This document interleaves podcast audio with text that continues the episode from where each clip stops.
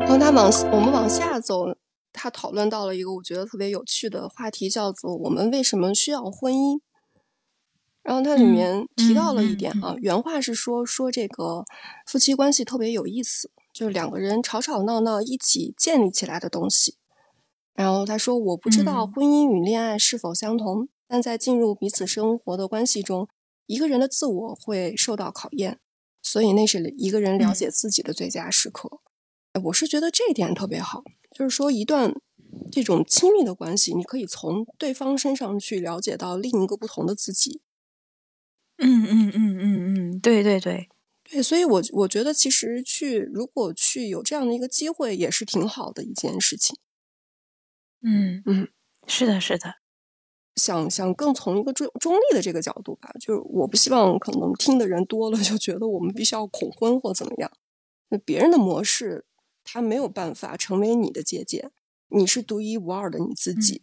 嗯、你只需要尽量的去遵循自己内心的声音。然后找到一条适合自己的路。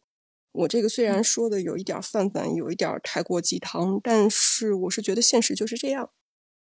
我那个笔记做的有点乱，我这样走了不好意思，因为我记得他中间提到了一个婚外情的故事，我觉得这块挺有意思的，有印象吗？因为他原话是说，就是有一个熟人啊，他有熟人跟那个已婚男性办公室恋情、嗯啊、然后被对方的妻子起诉要他赔赔偿那个精神损失，嗯、呃，但是因为那个男的没离婚，所以男的不用付钱啊、呃，也没让周围的人知道，嗯、就等于他没有任何损失。按、嗯、女方女方的话，就是他搞婚外情的这一方，他受到了这个法律上面的一些起诉，还最终由于这些事情啊，在公司里面低头不见抬头抬头见，所以最好最后就只有辞职了。这一段儿。就可能跟我们目前这本书没有关系，但我读这一段的时候，我就想起了那个上野老师的另一本书，叫做《艳女》。然后那本书里面，他好像专门就是提了一下女性对所谓这个小三儿的这样的一个看法。因为咱们其实以前的那个影视剧里面更多，就以前的那种影视剧的话，可能如果出现这样的角色的话，一般都是太太方，就是可能会找人就。把那个出轨女女性那方啊，搞那个婚外恋的女性的那一方，哎，不对，不叫女性，就是小三儿吧，因为我不太喜欢这个名字啊，嗯、但是不说的话有点、嗯、有点奇怪，就是太太方会找人去把那个小三儿打一顿或者怎么样，就是这种。因为我没读到那本书，我不知道有以后有没有机会咱们来谈一谈那本书啊。我是觉得那本书上面，我记得他的一个观点的话，他其实说就是，呃，其实这是一个自我厌恶吧，其实也是厌女的一种。就是女性讨厌小三儿这一块、啊、但我当时读那本书，我自己有想起来一个故事、嗯、就其实就很多情况下，就是我当时好像是我朋友吧，还是朋友还是亲戚我忘了，他就意思就是说呃，有一个那个女有一个女的是一个幼儿园的老师，然后这个家长家长就是经常去接小朋友的是一个爸爸，然后久而久之的话、嗯、这个爸爸就跟那个老师就是搅和在一起了，嗯，最后就要离婚，然后他们就就在攻击那个老师嘛，就说哎，这个老师怎么这么有手腕，然后这么会，就用到勾引类似那种词。然后我当时我就忍不住，我就问了一句，我说为什么光要骂那个老师呢？这个爸爸他就没有、啊啊、没有问题吗？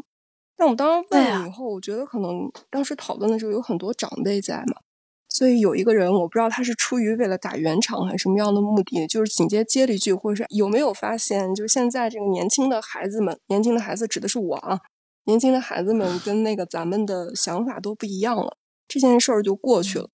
但这已经是几年前的事情了，你看我一直记得这么深、嗯、我是觉得它一直留在了我的记忆里、嗯、就这个我一直一直没有想清楚，就是为什么直到读到了《艳女》这本书，然后我就在想嗯，是不是这样的。但我最近在想的话，好像我们也不能完全的只从这一个角度去说，或者是这本书因为我没有读得很透彻啊，也有关系。所以我们迟迟不敢讲这本书的原因是，我觉得我得再多去读几篇论文。嗯，对，要想讲讲清楚的话太难了。嗯，论文是是哪种论文？社会学的、心理学的，我觉得你都要去看。啊、其实他的书不是普通的那个刊物，他也是在讲这个社会学的问题嘛，只不过是用比较通俗易懂的语言在讲而已。嗯嗯、所以这一块我对不好意思，我就单单的说了这一句啊，但因为他中间讲过了，又没有继续他去谈论这个问题。但是我们可以去想一想，以后有机会，然后我觉得可以有论点可以说的话，我们再拿出来说一说也可以。我觉得以后可以找一个机会，就是嗯，等我们两个人把这本书看完了吧，然后如果能看燕云这本书的时候，嗯、我们到时候再再商量。因为比方说像那个女生和女生之间、女性和女性之间的那个对立关系，我觉得也有也有，我觉得是超超过男性和男性之间的那种。就我不知道他们男生之间会有这种对立的感觉吗？比方说，举个例子，在职场里面，可能女性会讨厌另外的一个女性。是没有任何的工作上的竞争关系的那种讨厌，就看你不顺眼的那种讨厌。这个很有意思啊，你这个必须要进、嗯、进行一下那种深入的剖析，它很有可能，哎，我这么无聊呢，嗯、很有可能有一种是投射心理，你知道吗？啊，投射心理，嗯，你反映出来的其实是自己他讨，哎，这个其实是不是也是跟那个有关的呀？跟厌女有关的呀？就是我把我自己的想法投是是是投射到了对方的身上，啊、所以我从对方的身上看到了我的影子，我讨厌我自己的影子，所以我讨厌你。有可能，有可能是这个，嗯、但这个是牵扯到以后了啊。就我其实不太想特别说这本，还有一个原因是，嗯，自打这个"厌女"这个词儿出来之后。我觉得很多人会莫名其妙的套用，就跟之前那个什么原生家庭那个词儿一样，就我觉得刚开始其实挺好的，嗯、后期就是什么都往那上面扯，我就觉得挺烦。就是有，就是我觉得这个厌女也一样，嗯、就你什么事儿你都要都往这个上面扯的话，硬套就没意思了。嗯嗯，经历过刚才那一系列，我们看到可能女性会。呃，面临了一些问题，那已知有这样的问题，为什么还有那么多人他想迫切的走入到婚姻？其实我觉得今天我们终于可以点题了，就是他说里面有一句话说，因为那是所谓幸福家庭的一个模板啊，可能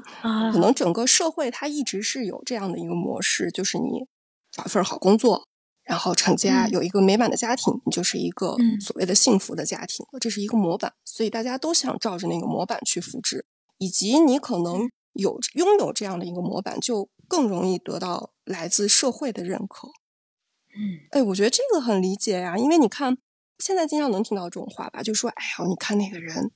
工作能力好，各方面都好，就是没结婚，经常会听到这种话，嗯嗯嗯嗯、就是不结婚。嗯嗯嗯嗯嗯对对对，而且我还会听到一些，比方说有的时候大家会聊天嘛，就是说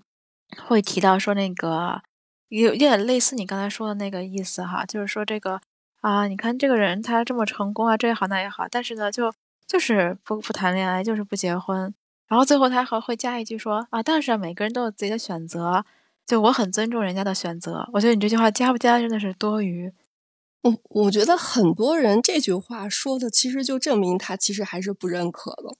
对，是不是？然后又怕别人说自己是那个啥哈，嗯、呃，人家的事情你那么关心干嘛？所以他最后又加了一句啊，当然每个人都有自己的生活方式哈。我们都是对未来是恐惧的，人都是恐惧新事物的，嗯、所以当有一个已知的这样的一个幸福模板出现的话，嗯、可能会不自然的去向往，呃，以及、嗯。一些这种习惯的养成很长一段时间也是这么认为。我也觉得好像这就是大家必经之路，确实跟大家说的一样，你得走完这一条路。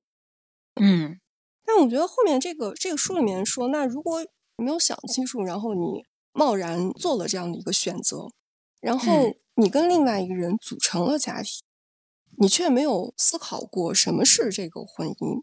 你跟另外一个人，呃，你们俩没有任何的这样的一个交流，然后就像刚才我们说的这个 A 面和 B 面啊，嗯、可能就是一个在 A、B 面徘徊无助的母亲和一个只停留在 A 面的丈夫，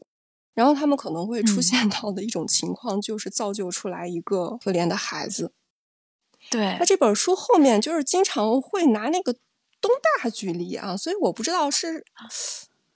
东东大的人，就是一直在说东大的人怎么怎么样。然后他说后面提到的就是不仅仅是生活上面 A B 面，其实人的自我，一个人的内在，它也分 A B 面。决定要做节目那天呢，我看到了吴志红老师的一个新的视频，主题是要活出自我。然后它里面就提到了一个那个真自我和假自我的这样的一个概念啊，是心理学上面的一个概念。那真自我就是围绕自己的感觉所构建的自我，假自我就是围绕别人的感觉而构建的自我。我觉得它跟那个田芳老师说的一个人内在的 A B 面是不是有点像？嗯啊、有点像，有点像。对 A 面的话就是嗯体面，我要有这个职业。由于一些这种社会要求，我不能做什么事儿，然后我必须做什么事儿。B 面的话就是我自己真正的我的性格，然后我的这个欲望也好，我的这些事情，我的这个想法。比如说东大举例嘛，就是说如果家庭关系当中有着一对儿不互相交流的这样的一个父母，然后女性这一方、嗯、就是妈妈这一方的话，她又想把自己的一个观点强加到自己孩子的身上，就是比如说我一定要去把她培养出来一个特别就受人羡慕的孩子，那等于这个孩子从小他就是在压抑中长大，他其实就只为自己的 A 面而活。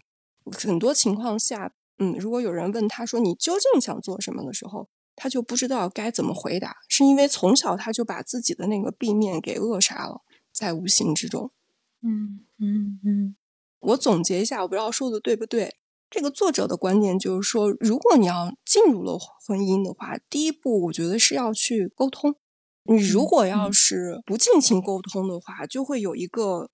强行干涉孩子却不打扰丈夫的妻子，就是我按照我的想法我去培养这个孩子，我还要在同时教育这个孩子说、嗯、你长大了可不能跟你爸一样没出息，可不能去学那个不好的模板，以及想逃离妻子的丈夫。就是如果丈夫这一方的话、嗯嗯、那我看你成天就是等于说你也不待见我是吧，那我也不想参与进来，我就躲到一边，比如说躲到卫生间里我找一个我的小天地，互相不交流，然后有些事情不说通的话，你们这种关系的模式其实就不会发生改变。所以他其实在最后说了一下，他说你看比起那种对丈夫不理不睬，不如你就把比如说吵架也让孩子看到，然后你你们俩那个怎么解决方法、嗯、真真正正这一面展现给孩子，嗯，这种成长过程可能对孩子会更好一些。嗯，他这里面就说到这一块了，所以我觉得我看完这一章呢，你要让我做总结，我真的觉得反而是每个人都要活出自我，以及如果你做好了准备要走入一道关系当中，就要学会跟人沟通。一切事情只要不是自己能做决定的话、嗯、沟通就是特别重要的。嗯，我觉得是这个样子。如果你一直是就我们就说是这种嗯，婚姻关系中吧，就是当你和另外的一个人要在一起生活的时候，这个沟通的过程是挺需要时间，也是挺需要技巧性吧。大家可以看看吴志红老师的那个视频，如果你感兴趣的话。他说过去呃，女性是需要镶嵌在男人身上，你才能走入这个社会权力体系和家族权力体系了。嗯，但现在现在可能不需要了啊。然后过去可能就产生一些这种幻想、嗯、因为等于是我们是要那个时候可能是要靠别人的所谓的救赎，我没有得到相应的这个救赎的话，我会失望，那失望之后的话、嗯、就会产生了恨意。所以他那个视频中提到就是说有些人他可能这个原生家庭他就受到了很多创伤，但是如果提、嗯、提起来这一块的话，他可能对自己的这个丈夫恨意会更为明显。后面总结了几句话，我觉得他说特别好。他说如果妻子失去了自己的这个主体性，就会成为丈夫的地狱，就等于说你自行之中成为了一个深渊，再把别人一起带进去。那如果妈妈失去了自己的主体性的话，那她对孩子就成了一个很大的影响和折磨，可能会塑造出来一个没能完成的自己，想要的自己强加在孩子身上，让孩子替我去完成、嗯、嗯，那最后这个吴志红老师说了一句话，我觉得特别好，我就把它抄下来了，说一个人能活出自己，就是对世界最大的祝福。我在想，活出自己，什么才叫活出自己呢？这个可能是我们今后的课题吧。嗯，那我是没有想明白这个什么叫做活出自己。可能大家一直在说这个话题，才能有一个答案吧。这答案你现在没办法做，嗯、没办法做一个最终定论。毕竟你才活了多大呀？是这个感觉。然后我想说一个比较好玩的一个话题吧，也是跟这个互相呃之间的这个沟通有一定的关系。呃，我以前会经常会遇到说一类人，就当你他说了一件事情，然后当你提出反对意见的时候，他是觉得你在否认他，就这种感受哈。就是你提出了一个想法，嗯、然后我觉得这个想法，呃，我感觉不太可行，或者是我觉得他有一些问题的时候。我会提出一个相对应的我的一个想法，然后我这个想法跟他这个想法是，呃，比方说是确实是有否定他这个想法的意思哈，然后他会理解为我在否定他，就否定这个人。一开始我很不理解，就是为什么你会这么去想。然后后来我看这本书的时候，我在思考一个问题，嗯、就是就是跟父母的之间的这个对话是不是有一定的关系？哦、因为在这个书的最后不是那个有一幅漫画图嘛？嗯，其实就是刚才你说的，呃，妈妈和这个爸爸之间的这种分歧产生了之后，这个妈妈不选择去跟爸爸这边进行一个沟通和这个调和，而是选择行，那我就不介入你的生活，但是我要跟我的儿子说，就你不要成为你爸这种人。然后他的孩子就会很迷惑，嗯，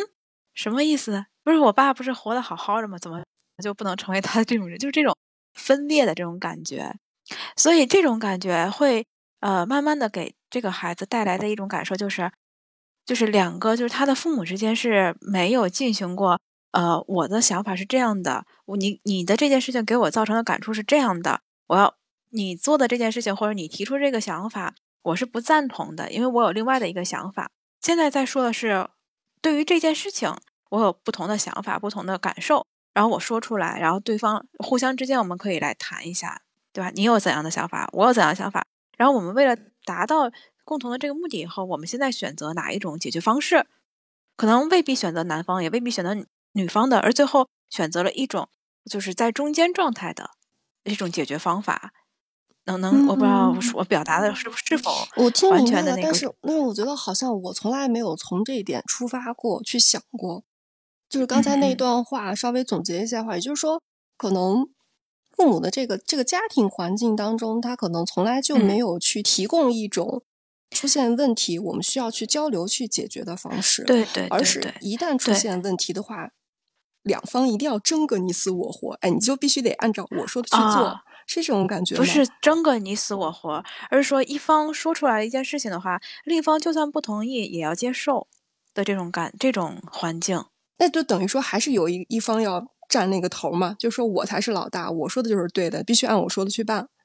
你在这方你不懂，嗯嗯嗯、是有这种感觉吗？嗯，对对对，有种这种感觉。哎，我觉得这样说确实是啊，但我没有从这方面去思考过。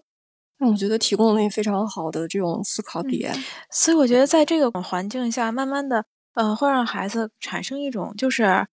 没有所谓的沟通或者是商量这个过程。一方就是有主导权的一方说出了这件事情以后，另外的一方就应该按照主导权方的所说的去执行，这是在家庭关系中啊。然后我们再往这个其他的关系里走，比方说在这个学校关系里，那代表主导权的就是老师。嗯、因为我是教师这一方，嗯、所以我时常在想这个问题啊，就是如果我的这个一些观点，然后被学生去反驳的时候，我会有什么样的感受？嗯我第一感受的话，真的是不舒服的，嗯、就可能任何人受到另外一方的一个反驳，嗯嗯嗯、他都会不舒服的。对。然后我就在想，这种不舒服它包括什么？可能是不是有，嗯、比如说，我是一个所谓权威的这样的一种形象，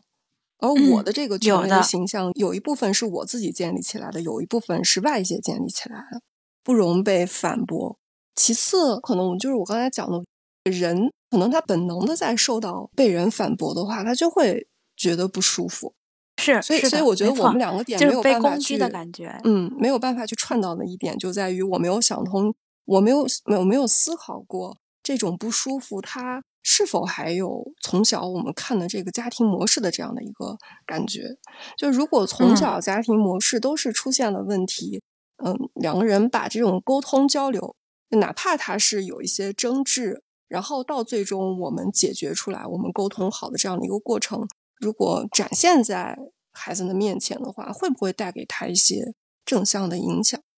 嗯，我不知道。哎，我觉得这个可以尝试的去，大家可以去一起来考虑一下这个事情。同时，我想推荐呃两本书，一本叫做《谈判》这么一本书，然后另外的一本书是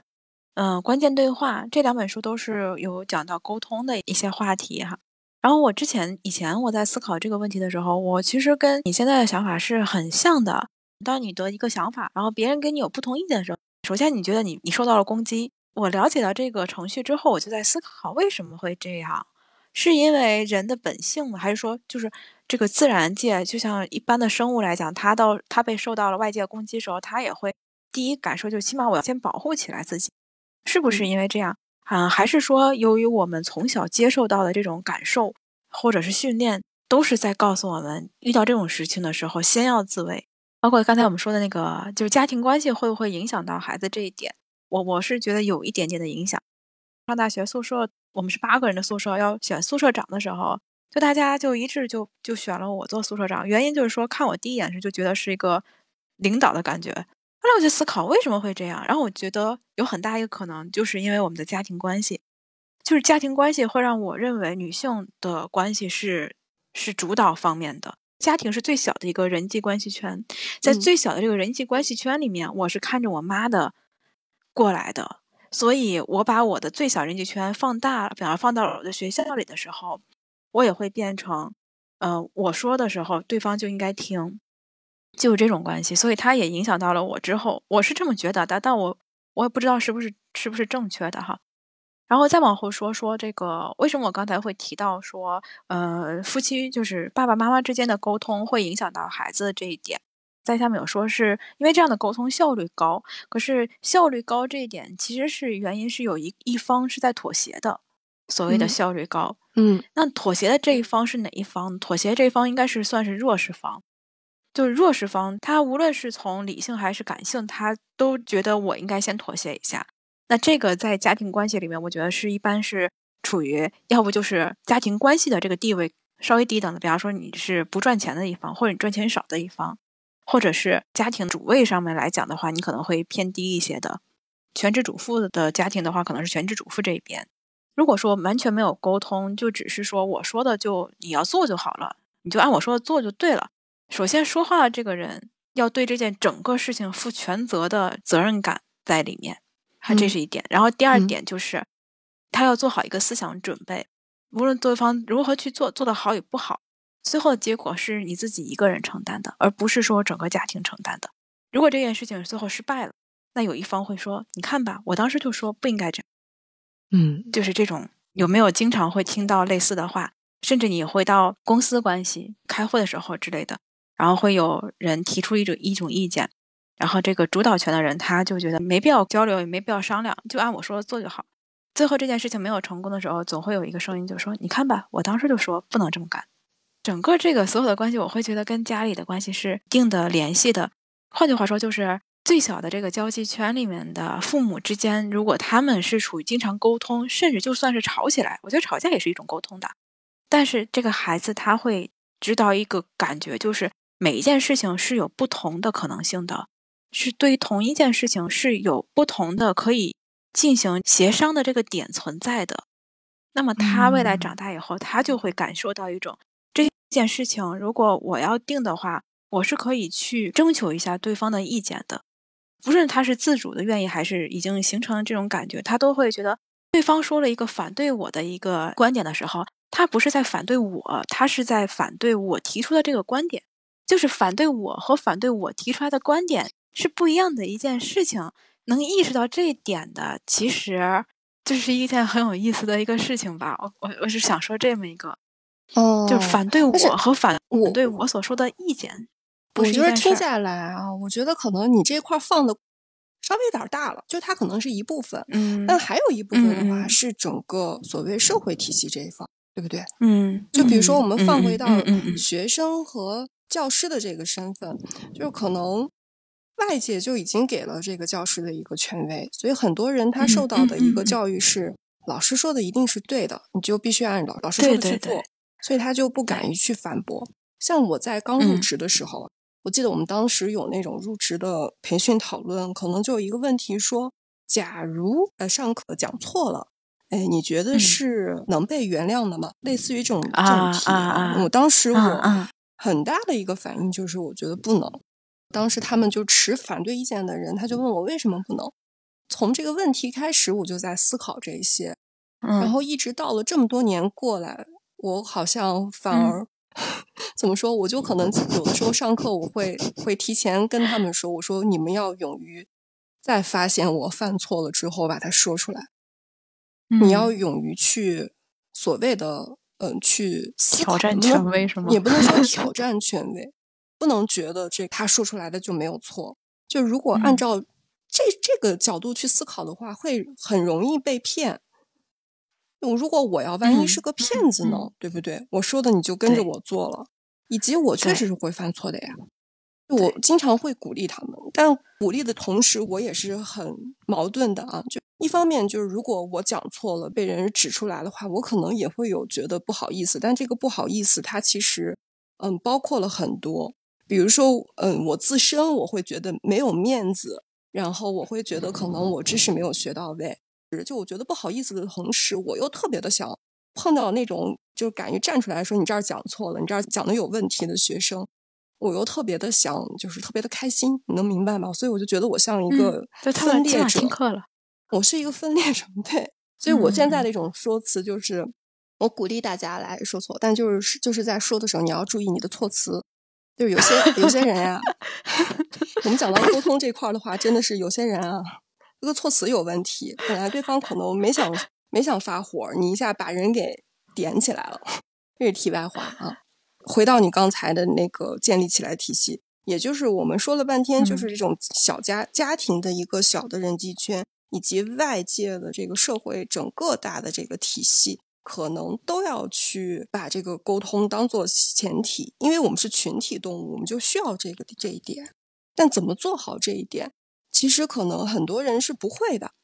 那这个不会的这个原因，有可能家庭的模式就是原因之一。我这么做总结可以吗？非常厉害，你怎么你是怎么总结出来的？我的厉害在于你的捧场吧，你给捧了这个场才厉害。这里是有间聊天室，我是 Seki， 我是小寻，感谢你的聆听，记得关注我们哦，下期再见。